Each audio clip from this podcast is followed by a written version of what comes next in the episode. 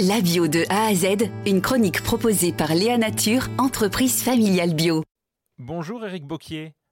Bonjour. Vous êtes le directeur général de Vitamon, entreprise basée à Montflanquin dans le Lot-et-Garonne et euh, qui produit entre autres euh, des jus de fruits, des jus de légumes, euh, mais beaucoup d'autres choses aussi hein, d'ailleurs. Vous, avez, vous êtes diversifié à travers les, les années en presque 40 ans là.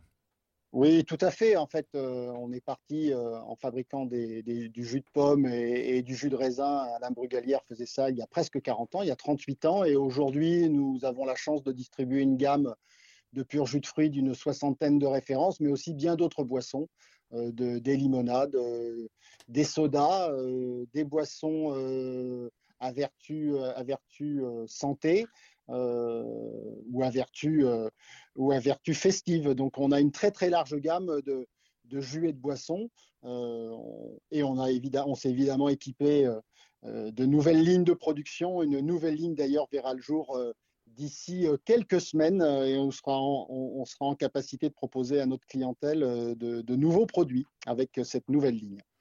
Alors toujours en développement, ce qui s'est diversifié aussi, c'est les questions qui touchent euh, la bio, euh, notamment euh, des liens qu'on pensait forcément se faire entre bio et écologie.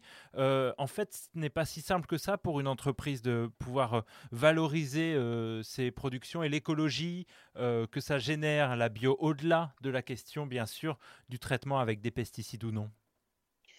Bah, évidemment, disons que la bio et l'écologie euh, sont, sont nées euh, quasiment en même temps. On se souvient de René Raymond euh, et de son interpellation pendant une fameuse campagne présidentielle.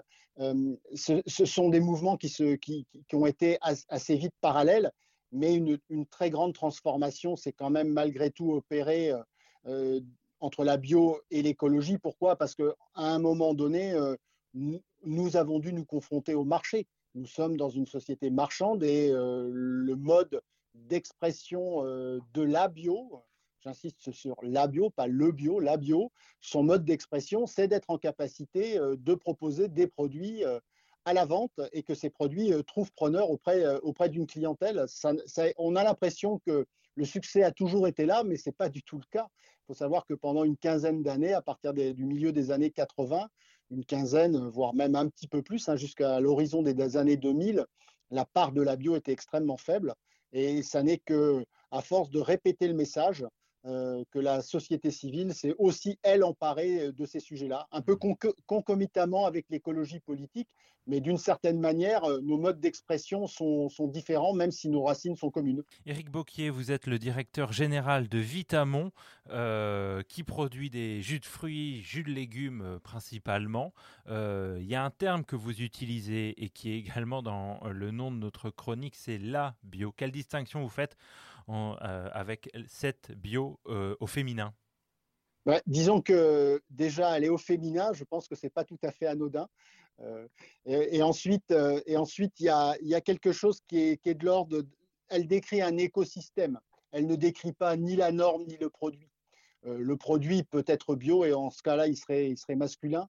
Mais en l'occurrence, la bio, elle décrit l'ensemble de l'écosystème dont nous avons discuté dans les, trois chroniques que, que, dont nous avons discuté ensemble. Et, en fait, elle, intègre l'ensemble de l'écosystème et d'ailleurs, elle intègre aussi les consommateurs parce que sans les consommateurs, sans leur appétence pour les vertus qu que nous prônons, euh, la bio n'existerait pas.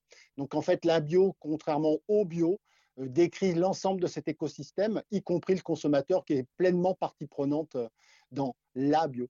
Merci beaucoup Eric euh, Bocquier, promoteur de la bio dans cette entreprise pionnière qu'est Vitamon. Merci beaucoup.